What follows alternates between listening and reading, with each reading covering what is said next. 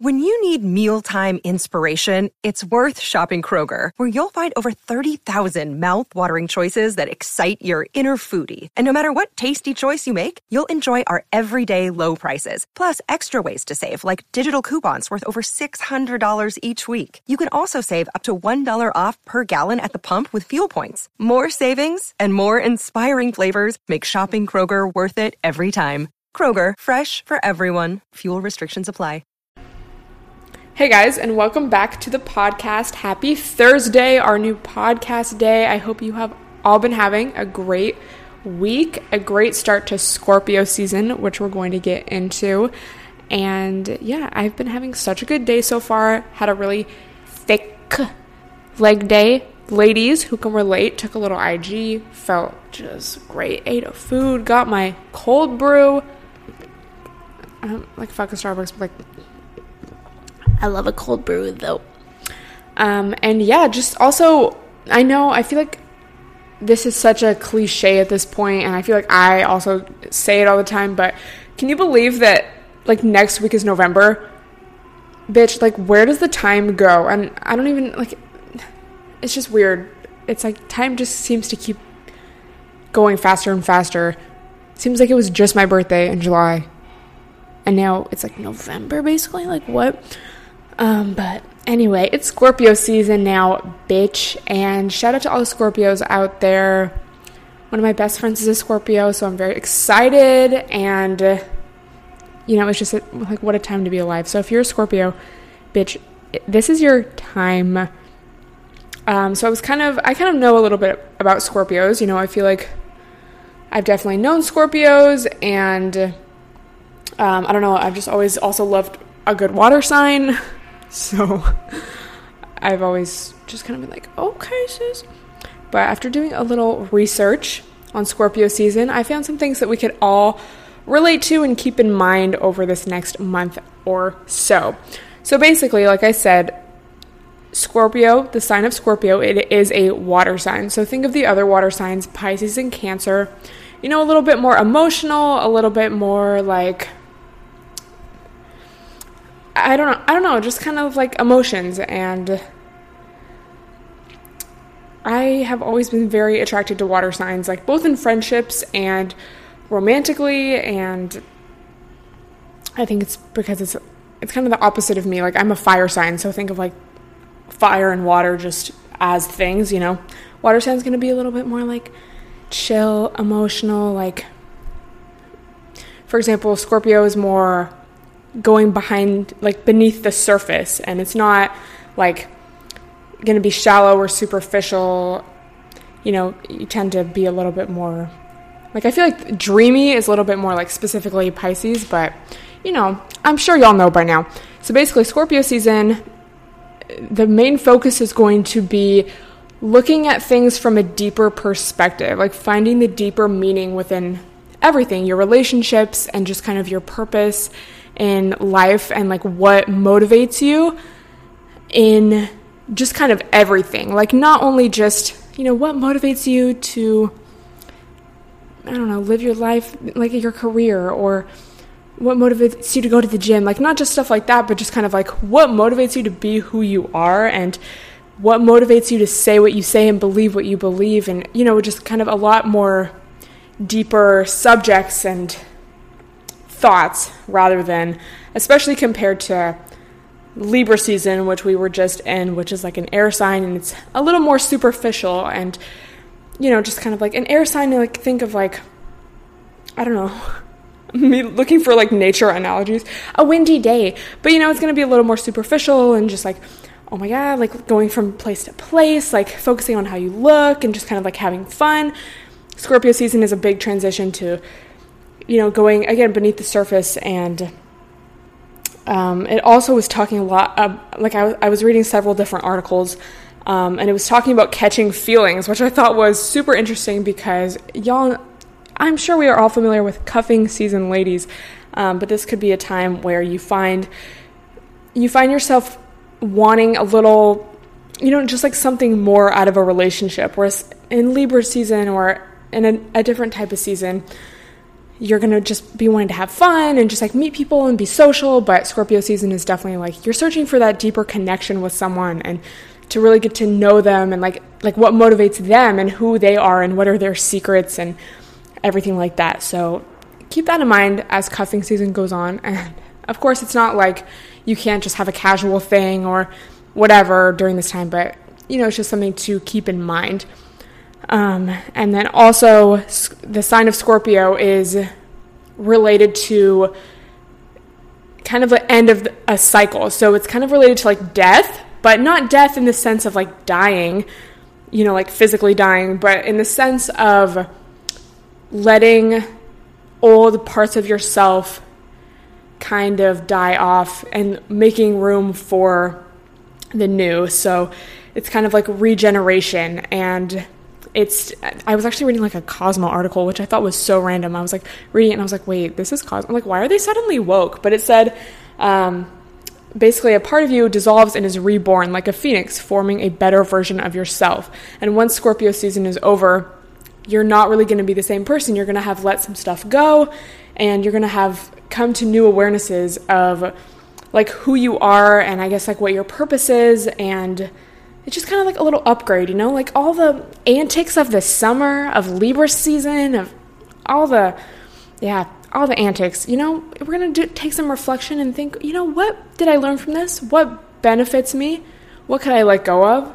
And who am I going to become moving forward, and especially moving forward into the new year? Bitch, I can't wait for Sag season, though. Fuck. It's going to be fun. But before the fun, you know, we got to go through this little transitional period. And it's not to say Scorpio season isn't fun, but it's not that light, breezy fun that we might find in like a fire season or an air season. You know what I mean? So yeah, and then something else is, because it is a water sign, you may be a little more motivated by your emotions and how you're feeling rather than, again, like Libra season, where maybe you're more motivated by how pretty something is or how much fun you're having or like, I don't know, something a little more lighthearted, you know?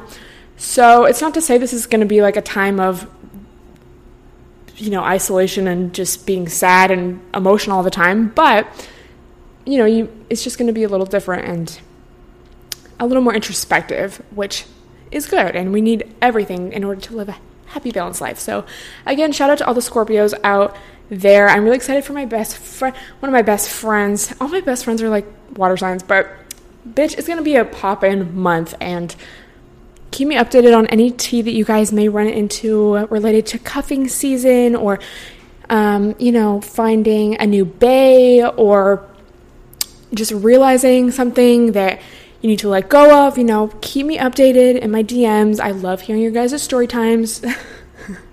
um, but yeah, happy Scorpio season. Um, moving into something a little more serious. You guys know I like to use this podcast as a way to definitely spread awareness and I think talk about issues that matter. And I think this is actually, I literally just made this connection, like literally right now. But recently I've just been feeling a lot, I don't know, a lot of like almost questioning myself. And this is so funny that I was just talking about Scorpio season. And yeah, it's like, I'm I'm not really motivated to like post a photo on Instagram or like make a YouTube video about like something dumb. I don't know. Like, I just feel recently a lot more focused on bigger issues and bigger issues in the world. And it's like, what can I do to help inspire positive change with politics and, you know, just all of the bullshit that is currently going on in our world. And sometimes I just think, like, I think last week I was talking about how I am not really, I don't really care about Instagram that much anymore. And I'm just kind of like over it. And I'm like, what's the point of this? Like, what am I, what am I really doing by posting this photo? And obviously you can like post photos and still, you know, inspire positive change in people's lives, in your life, and in the world. But I'm just kind of, I guess, trying to figure out how to do that. So I'm kind of, I've kind of been feeling a little detached from the superficiality, I guess, of social media. And I've just been a lot more interested in, like, again, larger issues. So I really want to use this podcast and just all of my platforms as a way to spread awareness of those issues. Um, and I don't know, educate myself and therefore help educate others. So recently, if you guys have been reading the news, watching the news, and just seeing news on Twitter, um, there, so I guess it was like a, something got leaked. Let me see. But I don't know, like it's not set in stone yet. A leaked memo, apparently it was, suggesting that the Trump administration wants to create a legal definition of sex as basically like you are what you are when you're born, you know, defined, you're basically defined by the genitals you have when you were born. So this completely, you know, they, basically it's like they want to eradicate the transgender community in the United States. And during the Obama administration, as I was doing research, I learned that they kind of loosened the, this is from the New York Times, by the way, they loosened the legal concept of gender in federal programmings, federal programs, um, including education and healthcare. And basically they, the Obama administration recognized gender basically as an individual's choice and not determined by what you, you know, the, the genitals that you had when you were born. Because we know that, like, I mean, if you're fucking reasonable, you know that sex and gender are two different things. And just because you have certain genitals, it doesn't mean that you, like, um, you feel like that's who you are. You know what I mean? I'm sure you know what I mean, but apparently a bunch of people don't. um, so basically, there's a law, Title nine, which I think, didn't that come in like the the seventies when there was a lot of like women's rights activism and whatnot, I think. Um, and it basically says that no person in the United States shall, on the basis of sex, be excluded from participation in or be denied the benefits of or be su- subjected to discrimination in anything, basically, just like because of your sex, gender. Um, so they basically want to redefine that so that you have to just be what you were when you were born. And that's just so, like, why are we moving backwards, you know? Like, it's just so appalling because it, basically it's like, what do you gain from it? Like, I just don't, it really, it really comes down to fear and people specifically, like, white, cisgender, heterosexual men, they're scared of, like, losing their power. And you have to think of, like, I saw this tweet, I, th- I don't know if I talked about it on here, but I definitely retweeted it and posted it on my story, but this country was founded on, like, colonizers, like, these white people coming over and, like, killing all the people that lived here and claiming it as their own, and it was built on slavery and just all these horrible things. And it's like, no wonder this country and, like, this world pretty much is the way that it is now, because that's, like, that's kind of what it was set up to be. So it's like, we have to just kind of think of, like, how can we change that? Fuck. It's like, it's so much and it's so fucked up. Um, so basically it would exclude the transgender community from Title nine, and people wouldn't have that protection and those rights. So I just thought it was really also funny that Caitlyn Jenner was posting about it and saying, like, we won't be erased, like, using using that hashtag. A lot of people were using that hashtag, we won't be, or just won't be erased. And it's like, she was, like, pro-Trump, so it's like, and I saw this tweet that was like, I didn't think the tigers would eat my face, says the woman who voted for the tigers eating face something. And I just think that's really applicable in this situation. But I don't know, it's just really scary, and it's it's just like, what the fuck? So basically, um, it's not official yet. It was just, like, allegedly a leaked memo, um, and I read on C N N that if the proposal is adopted, Um, it will be published in the Federal Register, where basically the public and just, like, yeah, like the general public and civilians have the chance to submit comments for the administration to consider before they, like, issue the final rule. And if it becomes policy, it's going to, like, go to the Supreme Court and be, like, sorted out that way. So it's not like it's one hundred percent happening yet, but just even the fact that this would be considered and that we would fall back on, just not fall back, but like go backwards and undo, you know, what the Obama administration had done to kind of like protect the transgender community. It's just really scary that that is even being like talked about or considered. And it just sucks that like make America great again. It's like, bitch, like, um, yeah, this country was founded on slave owners and genocide and all of these like terrible, terrible things just to protect like white cis het men. You know what I mean? Um, so I guess I was looking for like calls of action and things to do. And I guess the best thing to do at this time is just to stay aware of these issues and keep updated on them, because like, you know, if there's a chance to submit comments and let your voice be heard, or like voting, like obviously November's coming up. I hope you all registered to vote. I did. It took like two seconds. Um, just kind of staying aware of these issues and going to protests and tweeting it, tweeting about it and letting your voice be heard. And that's why I really love social media so much, because um, I actually wrote an essay about this, I think like in my senior year, with Black Lives Matter, and just how we can hear firsthand from people going through these things.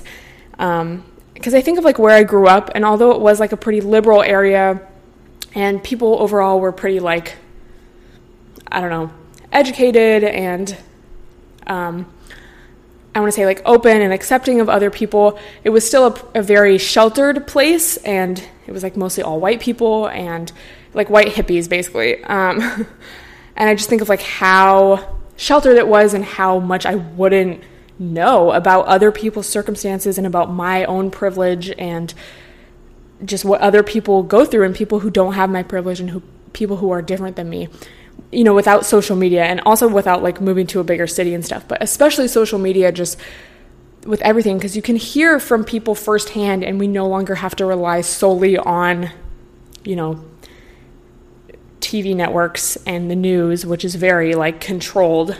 Um, you know, we can hear from a bunch of different people, which can definitely be overwhelming at times, like going through Twitter and seeing a whole bunch of like really depressing shit that you kind of feel helpless about. But, um, you know, if you just kind of, I don't know, there's definitely a balance. But getting back to my point, I just think it's really great that we're able to stay educated on these things and, you know, be aware of other people's circumstances and therefore use our own privilege.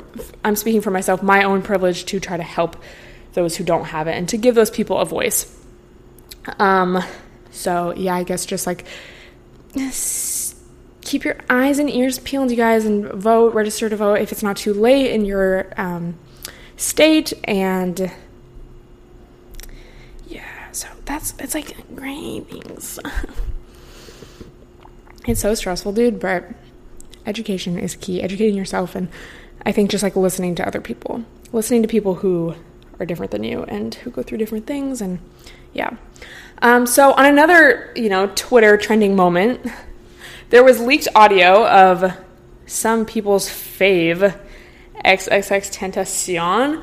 And I never really have spoken on this, but I don't know, like, on one hand, I'm like, it's not really my place, but at the same time, it's like, I mean, it kind of is, as like a woman, and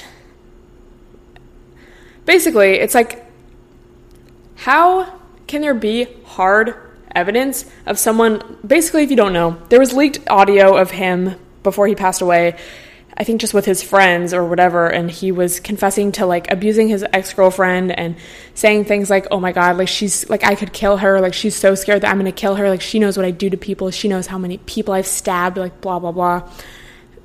It's like, there's hard evidence of this, and people will still make excuses for the abuser because they liked his music or because they support, like, it's just really appalling. And I think it also just, it puts a lot of hopelessness in victims of domestic abuse and in any sort of abusive situation, because it's like, okay, there's literally hard evidence of someone like threatening you and confessing to abusing you, and people will still not care about you or blame you or slut shame you or essentially just like side with the abuser. Sorry. Um, And I kind of, like, on one hand, I kind of get where, like, his fans and people who knew him are saying, like, oh, he's, like, passed away, like, just drop it. But I think it's also a greater issue than that. And at least for me, like, I'm not going to tweet mean, I'm not going to, like, tweet negatively about him because on one hand, like, he has passed away. But I think it does bring up the larger issue of,